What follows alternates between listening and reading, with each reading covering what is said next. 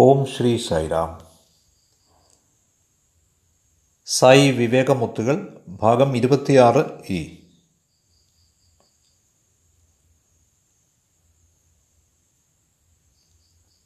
ശരിയായ ധ്യാനം. ചോദ്യം. എന്താണ് ധ്യാനം? അതെങ്ങനെയാണ് ചെയ്യേണ്ടത്? പോയിന്റ് ഒന്ന്. ആഹാരം കഴിക്കുക എഴുതുക നടക്കുക സംസാരിക്കുക വായിക്കുക. എല്ലാം ധ്യാനമാണ്. ഭഗവാൻ ശ്രീ സത്യസായി ബാബയുടെ അഭിപ്രായത്തിൽ. പോയിന്റ് രണ്ട്.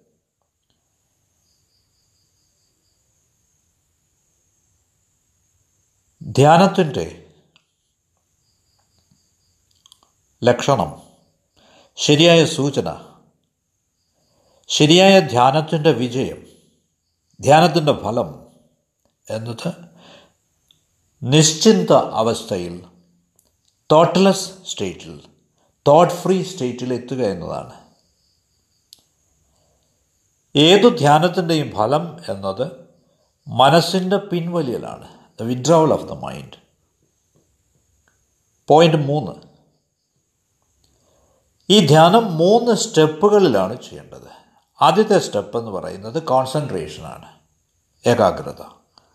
ശ്രദ്ധ. രണ്ടാമത്തെ സ്റ്റെപ്പ് എന്ന് പറയുന്നത് മനനമാണ്. കണ്ടംപ്ലേഷൻ. മൂന്നാമത്തെ സ്റ്റെപ്പ് എന്നത് ധ്യാനമാണ്. മെഡിറ്റേഷൻ. നിങ്ങൾക്കൊരു റോസാ പുഷ്പം വേണമെന്ന് കരുതുക. നിങ്ങൾ എന്താണ് ചെയ്യുക? നിങ്ങൾ പൂന്തോട്ടത്തിലേക്ക് പോകും അവിടെ നിരവധി പുഷ്പങ്ങളുണ്ട്. മുല്ല ജമന്തി ഡാലിയ മറ്റനവധി പൂക്കൾ. നിങ്ങൾക്ക് റോസാപ്പൂവാണ് വേണ്ടത്. അതുകൊണ്ട് നിങ്ങളെന്ത് ചെയ്യും? ബാക്കി എല്ലാ ചെടികളെയും നിങ്ങൾ അവഗണിക്കും. നേരെ റോസാ ചെടിയുടെ അടുത്തേക്ക് പോകും. ഇതാണ് ശ്രദ്ധ കോൺസെൻട്രേഷൻ ഇക്കാര്യം വ്യക്തമായോ? റോസാ ചെടിയുടെ മുമ്പിൽ നിങ്ങൾ നിൽക്കുമ്പോൾ ഇനി നിങ്ങൾ എന്ത് ചെയ്യും? കത്രിയെ കൊണ്ട് ഇലകളൊക്കെ ഒഴിവാക്കി ശിഖരങ്ങളൊക്കെ ഒഴിവാക്കി മുള്ളുകളൊക്കെ ഒഴിവാക്കി നിങ്ങൾ ആ പൂവ് മാത്രം മുറിച്ചെടുക്കും. അതിന് കണ്ടംപ്ലേഷൻ മനനം. എന്നിട്ട് നിങ്ങൾ ഈ പൂവെടുത്ത് അത് മണത്ത് ആസ്വദിക്കും. അതിന്റെ സൗന്ദര്യം ആസ്വദിക്കും. സൗന്ദര്യം നുകരും. അതിൽ സ്വയം മതിമറക്കും. ഈ പുഷ്പത്തെ കണ്ട് നിങ്ങൾ സ്വയം മതിമറക്കും. ഇതാണ് ധ്യാനം. മെഡിറ്റേഷൻ നിങ്ങൾ കരുതുന്നത്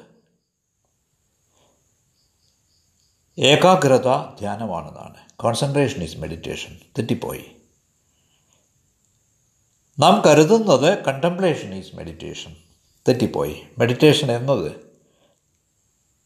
സ്വയം വിസ്മരിക്കുകയാണ്. Meditation is forgetting yourself അടുത്ത ചോദ്യം. പല ആളുകളും നമ്മുടെ അനുഭവങ്ങളെ ചോദ്യം ചെയ്യുന്നു. നാം എന്തു ചെയ്യും? ഞാൻ മറുപടി പറഞ്ഞു. നിങ്ങൾ എന്തിനാണ് നിങ്ങളുടെ അനുഭവങ്ങൾ മറ്റുള്ളവരുമായി എല്ലാം പങ്കിടുന്നത്?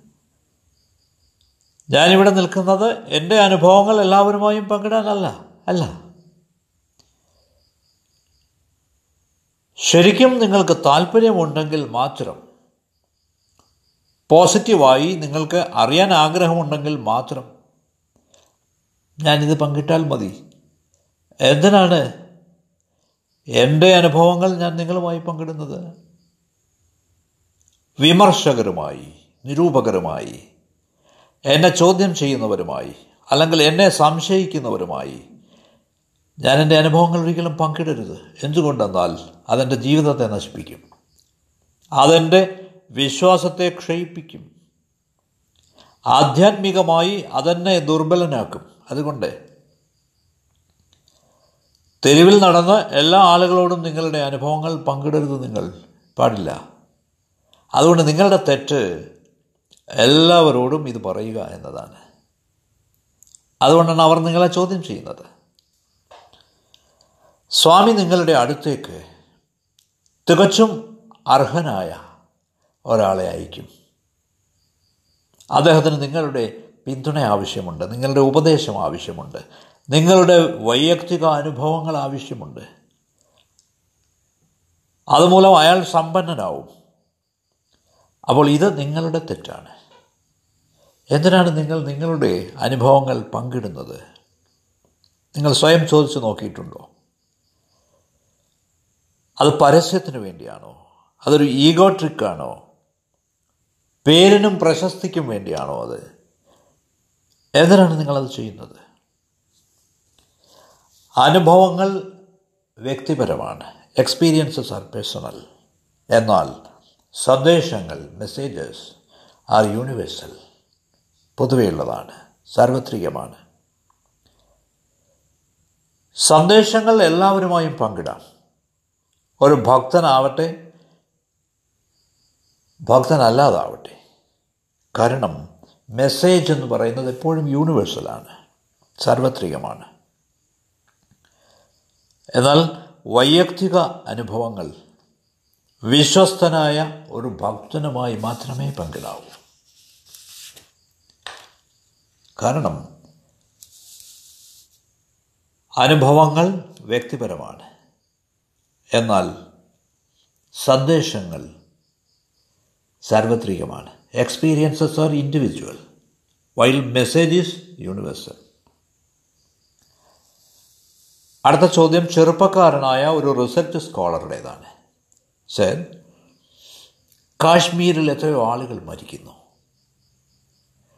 മുഴുവൻ അഫ്ഗാനിസ്ഥാനും തകർന്നു തരിപ്പണമായിരിക്കുന്നു. ഇറാഖ് മുഴുവൻ ബോംബ് വീഴുന്നു. പലസ്തീനും ഇസ്രായേലും തമ്മിൽ നിരന്തരമായി യുദ്ധമുണ്ടാവുന്നു. ബാബ എന്താണ് ചെയ്യുന്നത്? എന്തുകൊണ്ടാണ് അവിടുന്ന് നിശബ്ദനായിരിക്കുന്നത്? ഞാൻ പറഞ്ഞു ഒന്നാമതായി നിങ്ങൾ നിങ്ങളെ തിരുത്താനാണ് ബാബ ആവശ്യപ്പെടുന്നത്. നിങ്ങൾ സ്വയം ശാന്തനല്ല അപ്പോൾ നിങ്ങൾക്ക് ബാക്കി എല്ലായിടത്തും എങ്ങനെ ശാന്തി പ്രതീക്ഷിക്കാനാണ്? നിങ്ങൾക്ക് നിങ്ങളുടെ ആത്മാവിനോട് തന്നെ സന്തോഷമില്ല സംതൃപ്തിയില്ല. അപ്പോൾ നിങ്ങൾ എങ്ങനെ എല്ലായിടത്തും സന്തോഷം കണ്ടെത്തും? ഒരു ലളിതമായ ഉദാഹരണം. ഒരു പിതാവ് തന്റെ മകന് വേണ്ടി ഇന്ത്യയുടെ മാപ്പ് കൊണ്ടുവന്നു. പുത്രൻ ഈ ഭൂപടം കണ്ടിട്ട് അതുമായി കളിക്കാൻ തുടങ്ങി. നിർഭാഗ്യവശാൽ അവനത് പല കഷണങ്ങളായി കീറി.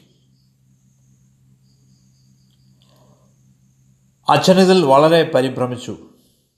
മകനെ ഒത്തിരി വഴക്ക് പറഞ്ഞു. കുറേ സമയം കഴിഞ്ഞു. പുത്രൻ ഈ മാപ്പ് അതേപടി കൊണ്ടുവന്ന് കാണിച്ചു. പിതാവ് അത്ഭുതപ്പെട്ടു പോയി.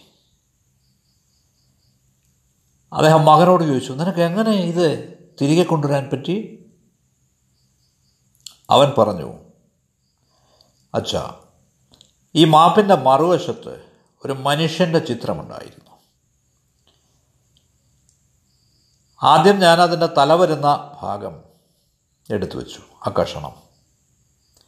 എന്നിട്ട് കൈകൾ ഇരുന്ന ആ രണ്ട് കഷണങ്ങൾ ചേർത്ത് വെച്ചു.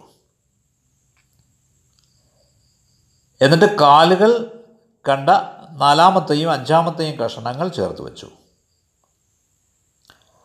ഇങ്ങനെ ആ മനുഷ്യനെ ഞാൻ അസംബിൾ ചെയ്തപ്പോൾ ഒരുമിച്ച് വെച്ചപ്പോൾ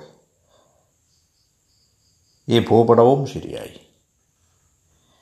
അതുകൊണ്ട് നിങ്ങൾ സ്വയം നന്നായാൽ ഈ മുഴുവൻ ലോകവും നന്നാവും. ഇറാഖിനെ പറ്റിയും അഫ്ഗാനിസ്ഥാനെ പറ്റിയും ആലോചിച്ച് പേടിക്കേണ്ട. ആദ്യം സ്വയം നിങ്ങളെപ്പറ്റി തന്നെ പരിഭ്രമിക്കുക. എല്ലാ ജോലിയും സ്വാമിയുടെ ജോലിയാണ്. ചോദ്യം. ഞാൻ എന്റെ ഗവേഷണം മൂലം വളരെ തിരക്കിലാണ്.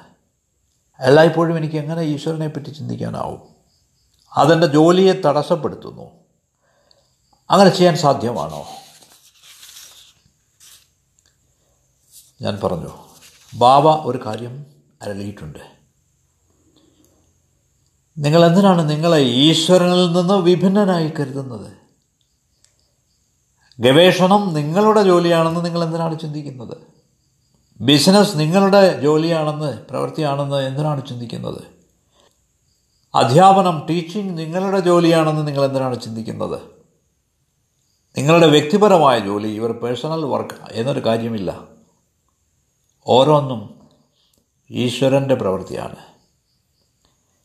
നിങ്ങൾ നിങ്ങളുടെ ദിവസം ഒരു പ്രാർത്ഥന കൊണ്ട് തുടങ്ങുകയാണെങ്കിൽ ഓരോന്നും ഈശ്വരന്റെ പ്രവൃത്തിയായിത്തീരും. ഇപ്പോൾ നാം എന്താണ് ചെയ്യുന്നത്? ഇത് സ്വാമിയുടെ ജോലിയാണ് സ്വാമിയുടെ പ്രവൃത്തിയാണ്.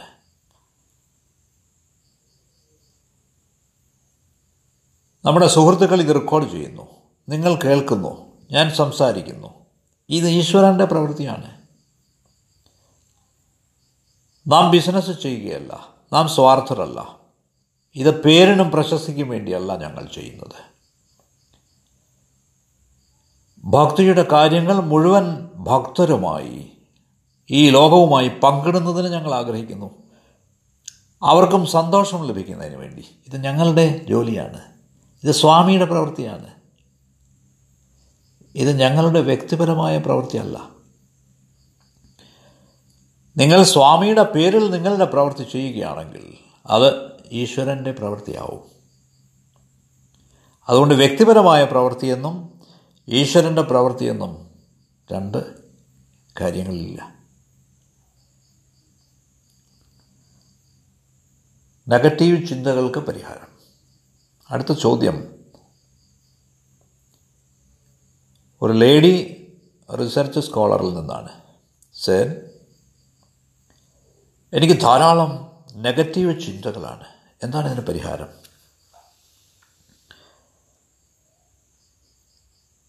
നിങ്ങളുടെ ചിന്തകൾ നെഗറ്റീവാണെന്ന് നിങ്ങൾ ഒരിക്കൽ അറിഞ്ഞു കഴിഞ്ഞാൽ അവയെ പോസിറ്റീവ് ചിന്തകളാക്കി മാറ്റേണ്ടത് നിങ്ങളാണ്. നിങ്ങൾ ഈ നെഗറ്റീവ് ചിന്തകൾ കൊണ്ട് തൃപ്തയാണ്. അതുകൊണ്ട് അവ ഒന്നിനു പുറകെ ഒന്നായി വരികയാണ് ഈ കൊല്ലങ്ങൾ അത്രയും. നെഗറ്റീവ് ചിന്തകൾ അപകടകാരികളാണെന്ന് ഒരിക്കൽ നിങ്ങൾ മനസ്സിലാക്കി കഴിഞ്ഞാൽ വീണ്ടും അവ നിങ്ങളിലേക്ക് വരില്ല.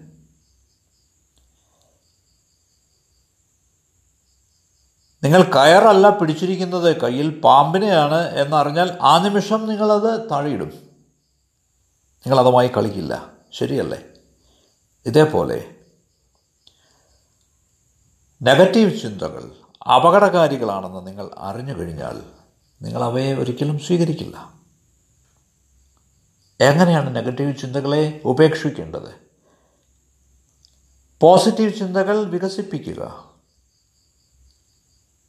അങ്ങനെ നെഗറ്റീവ് ചിന്തകളെ ഉപേക്ഷിക്കാനാവും. കാരണം ഈശ്വരൻ പോസിറ്റീവാണ് എല്ലായ്പ്പോഴും. പോസിറ്റീവായ മനസ്സിന് മാത്രമേ ഈശ്വരനെ അനുഭവി അറിയാനാവുകയുള്ളൂ. അനുഭവിക്കാനാവുകയുള്ളൂ. ഒരിക്കലും നെഗറ്റീവായുള്ള മനസ്സിന് പറ്റില്ല. നിങ്ങൾ എന്റെ ഫോട്ടോ എടുക്കുമ്പോൾ ഞാൻ പുറംതിരിഞ്ഞ് നിൽക്കുന്നു എന്നിരിക്കട്ടെ നിങ്ങൾക്ക് എന്റെ ചിത്രം എടുക്കാനാവുമോ? അസാധ്യം ഞാൻ എന്റെ മുഖം ലെൻസിന് നേരെ തിരിക്കണം. അപ്പോൾ നിങ്ങൾക്ക് എന്റെ ചിത്രം എടുക്കാം. ഇതേപോലെ.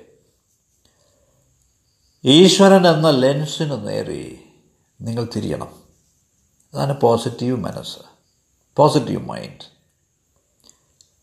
ഇതാണ് ഞാൻ മറുപടി പറഞ്ഞത്.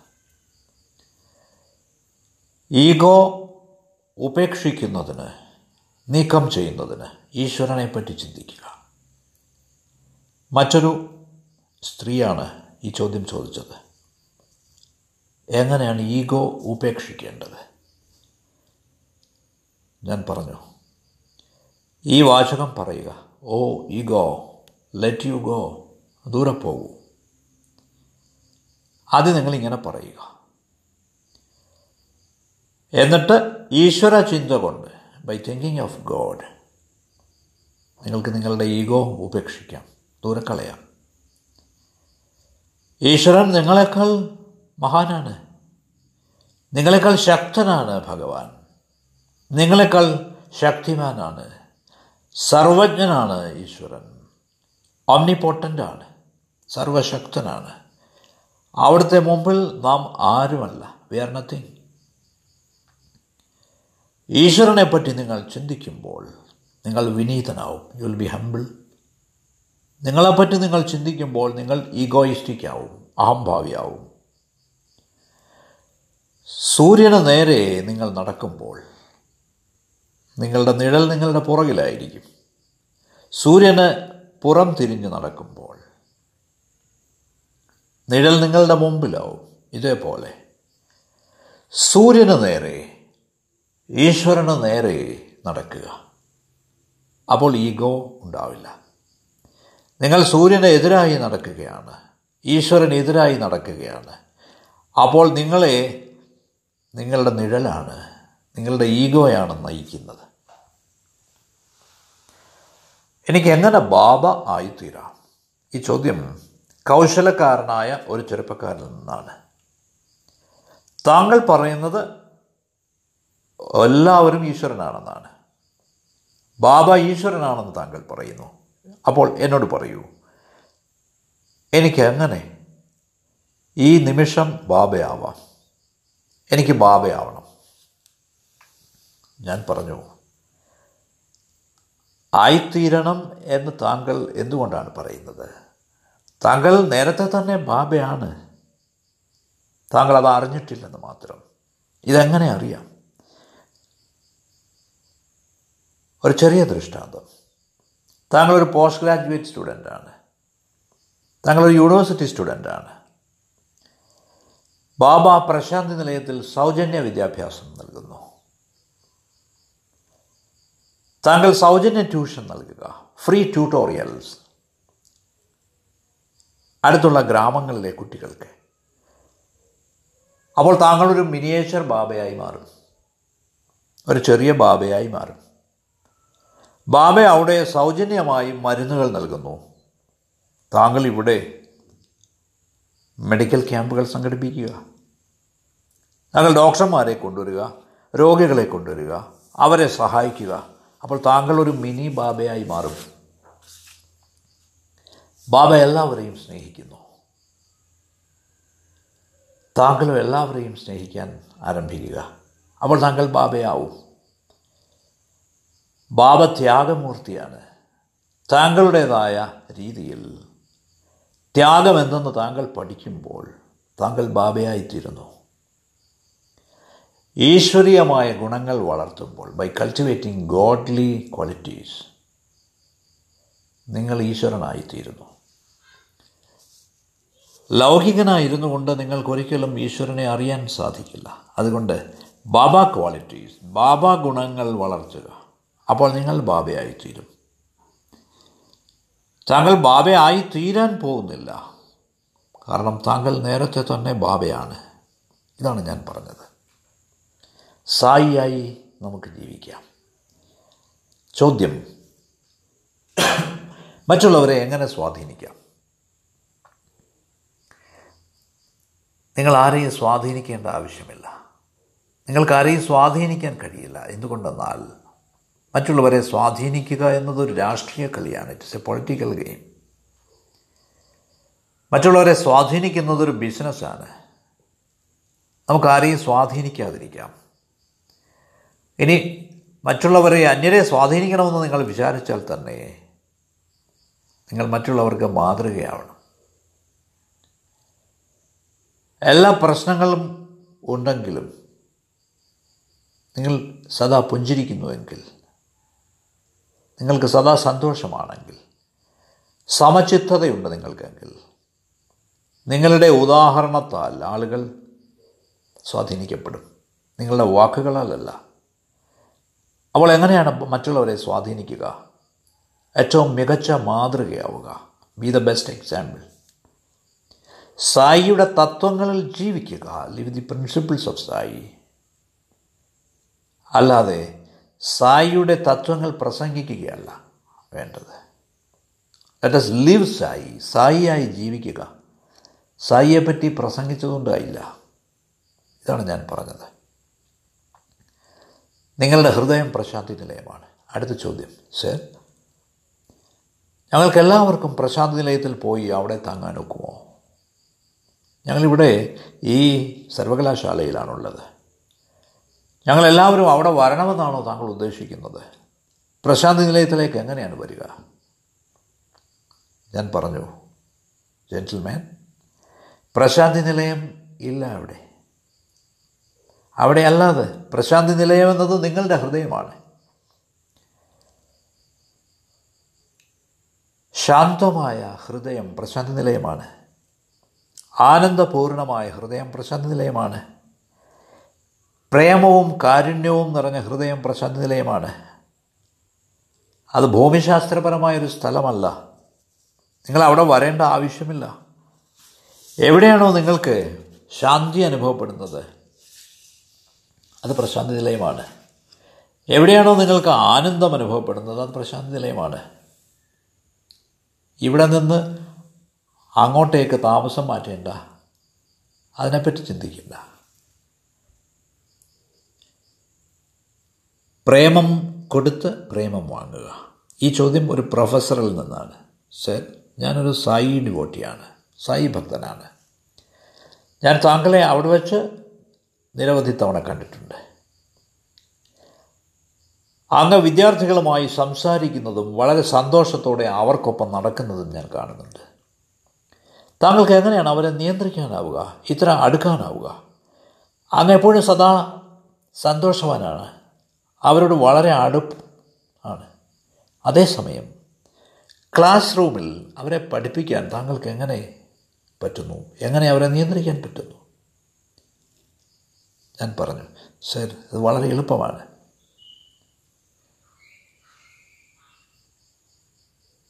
താങ്കൾ അവരെ സ്നേഹിക്കുന്നുണ്ടെന്ന് താങ്കളുടെ വിദ്യാർത്ഥികൾ അറിയുമ്പോൾ താങ്കളുടെ പുറകെ അവർ ഓടി വരും. താങ്കൾ അവരുടെ വെൽവിഷറാണെന്ന് അറിയുമ്പോൾ അവരറിയുമ്പോൾ അവർ നിങ്ങൾക്കൊപ്പമുണ്ടാവും. താങ്കൾ താങ്കളുടെ ജീവിതം അവർക്ക് വേണ്ടി ത്യജിക്കുകയാണെന്ന് അവരറിയുമ്പോൾ അവർ അവരുടെ ജീവിതം ത്യജിക്കാൻ തയ്യാറാവും.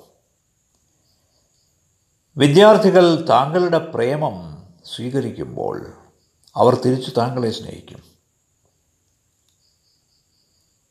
ഓരോന്നും റിയാക്ഷൻ റിഫ്ലക്ഷൻ ആൻഡ് റിസൗണ്ട് ആണ്. പ്രവർത്തനം പ്രതിഫലനം പ്രതിധ്വനി ആണ്. ഈശ്വരൻ നിങ്ങളെ വലിച്ചു പുറത്തിടും. അവസാനത്തെ ചോദ്യം ഇതായിരുന്നു സർ. ശരിക്കും ഞങ്ങൾ മതിഭ്രമത്തിലാണോ? ആർ ഡെല്യൂഷൻ ഞങ്ങൾ ഈ മതിഭ്രമത്തിൽ അകപ്പെട്ടതാണോ? അതോ ഈശ്വരൻ ഞങ്ങളെ ഇതിലേക്ക് തള്ളിവിട്ടതാണോ? ഞാൻ പറഞ്ഞു ഇതേവരെ കിട്ടിയതിൽ ഒരേ ഒരു ആധ്യാത്മികമായ ചോദ്യം സ്പിരിച്വൽ ക്വസ്റ്റ്യൻ ഇത് മാത്രമാണ്. ഈ സെഷൻ അവസാനിക്കുന്നത് ഒരു ആധ്യാത്മിക ചോദ്യത്തിലാണെന്നുള്ളതിൽ എനിക്ക് സന്തോഷമുണ്ട്. ഈശ്വരൻ ഒരിക്കലും നിങ്ങളെ ഉള്ളിലേക്ക് തള്ളിവിടില്ല. ഈശ്വരൻ നിങ്ങളെ ബന്ധനത്തിൽ നിന്ന് മുക്തനാക്കുകയുള്ളൂ. നിങ്ങളെ വലിച്ചു പുറത്തിടുകയുള്ളൂ. ഒരിക്കലും നിങ്ങളെ അകത്തേക്ക് തള്ളിയിടുകയില്ല. ദയവായി ഇത് മനസ്സിലാക്കൂ. വാസ്തവത്തിൽ ഈ മതിഭ്രമം എന്നൊന്നില്ല. Delusion there is no delusion delusion is അതെന്താണ്? നിങ്ങളുടെ സ്വന്തം ഭാവനയാണ്. യുവർ ഓൺ ഇമാജിനേഷൻ നിങ്ങളൊരു വൃക്ഷത്തിന് ചുവട്ടിൽ നിൽക്കുമ്പോൾ നിങ്ങൾക്ക് നിഴൽ കാണാം. എന്നാൽ ഈ വൃക്ഷത്തിന് മുകളിൽ നിന്ന് നോക്കിയാൽ നിഴലില്ല. വൃക്ഷത്തിന് ചുവട്ടിൽ നിഴലുണ്ട്. എന്തുകൊണ്ട്? വൃക്ഷത്തിന് ഇലകളുണ്ട്. ആഗ്രഹങ്ങളാണവ. ഡിസൈസ് വൃക്ഷത്തിന് ശിഖരങ്ങളുണ്ട്. അറ്റാച്ച്മെന്റ് ബന്ധനങ്ങൾ. മനുഷ്യജീവിതം ബന്ധനങ്ങളാകുന്ന ശിഖരങ്ങളുള്ള ആഗ്രഹങ്ങളാവുന്ന ഇലച്ചാർത്തുള്ള വൃക്ഷമാണ്. ആഗ്രഹങ്ങളുടെ ഈ ഇലകൾ ബന്ധനങ്ങളുടെ ഈ ശിഖരങ്ങൾ ഇവയാണ് ഈ മതിഭ്രമത്തിന് കാരണമാവുന്നത് നിഴലിന് കാരണമാവുന്നത്. ഒരിക്കൽ നിങ്ങൾ ഈ വൃക്ഷച്ചുവട്ടിൽ നിന്ന് പുറത്തു കിടന്നാൽ ഈ വൃക്ഷത്തിന് മുകളിൽ പ്രകാശം മാത്രമേ ഉള്ളൂ നിഴലില്ലെന്ന് നിങ്ങൾക്ക് മനസ്സിലാവും. ഇതേപോലെ നിങ്ങൾ ഈശ്വരന് നേരെ നോക്കുമ്പോൾ ഒരു മതിഭ്രമവുമില്ല. നിങ്ങൾ ലോകത്തിന് നേരെ താഴോട്ട് നോക്കുമ്പോൾ ഈ വൃക്ഷത്തിന് ചുവട്ടിലായി നിങ്ങൾ മതിഭ്രമത്തിലാവുന്നു. യു ആർ ഇൻ ഇല്യൂഷൻ അപ്പോൾ ഈശ്വരൻ ഒരിക്കലും നിങ്ങളെ അകത്തേക്ക് വലിച്ചിടുകയല്ല. പകരം അവിടുന്ന് നിങ്ങളെ പുറത്തേക്ക് വലിച്ച് ഇടുകയാണ്. ഞാൻ ഈ കാര്യങ്ങളൊക്കെ സ്വാമിയോട് പറഞ്ഞപ്പോൾ ഭഗവാൻ വളരെ വളരെ സന്തോഷിച്ചു. ഞാൻ പറഞ്ഞു സ്വാമി ഇവയെല്ലാം അവിടുത്തെ ദിവ്യ പ്രഭാഷണങ്ങളിൽ നിന്നുള്ള ഉത്തരങ്ങളാണ്. അവിടുന്ന് പറഞ്ഞു ഞാൻ വളരെ വളരെ സന്തുഷ്ടനാണ്. I am very very happy. അവസാനം അവിടുന്ന് ചോദിച്ചു നിന്റെ ഊണ് എവിടെ നിന്നാണ് കഴിച്ചത്? സ്വാമി അനന്തപൂർ സായി സെന്ററിൽ നിന്നാണ് ഞാൻ ഡിന്നർ കഴിച്ചത്. അവർ നിനക്ക് എല്ലാ ഇനങ്ങളും വിളമ്പിയോ തന്നോ? ഉവസ്വാമി അവരനെ നന്നായി ഊട്ടി. എനിക്ക് അവരോട് വളരെ നന്ദിയുണ്ട്. ഞാൻ വീട്ടിൽ തിരിച്ചെത്തിയപ്പോൾ പന്ത്രണ്ട് മണിയായി. ഭഗവാൻ പറഞ്ഞു നീ തിരിച്ചു വന്നത് നന്നായി. ഞാൻ കരുതിയത് നീ അവിടെ താമസിക്കുമെന്നാണ്. ഇല്ല സ്വാമി. അവിടുന്ന് വളരെ സന്തോഷമായി. പിറ്റേന്ന് കാലത്തും അവിടുന്ന് എന്നോട് ചോദിച്ചു അനന്തപൂർ ട്രിപ്പ് എങ്ങനെയുണ്ടായിരുന്നു? സ്വാമി അവിടുത്തെ കാരുണ്യം കൊണ്ട് വളരെ നന്നായിരുന്നു. ഇതോടെ ഈ ഉപാഖ്യാനം ഞാൻ അവസാനിപ്പിക്കുകയാണ്. നിങ്ങൾക്ക് വളരെ നന്ദി. സായി നിങ്ങളെ ഏവരെയും അനുഗ്രഹിക്കട്ടെ.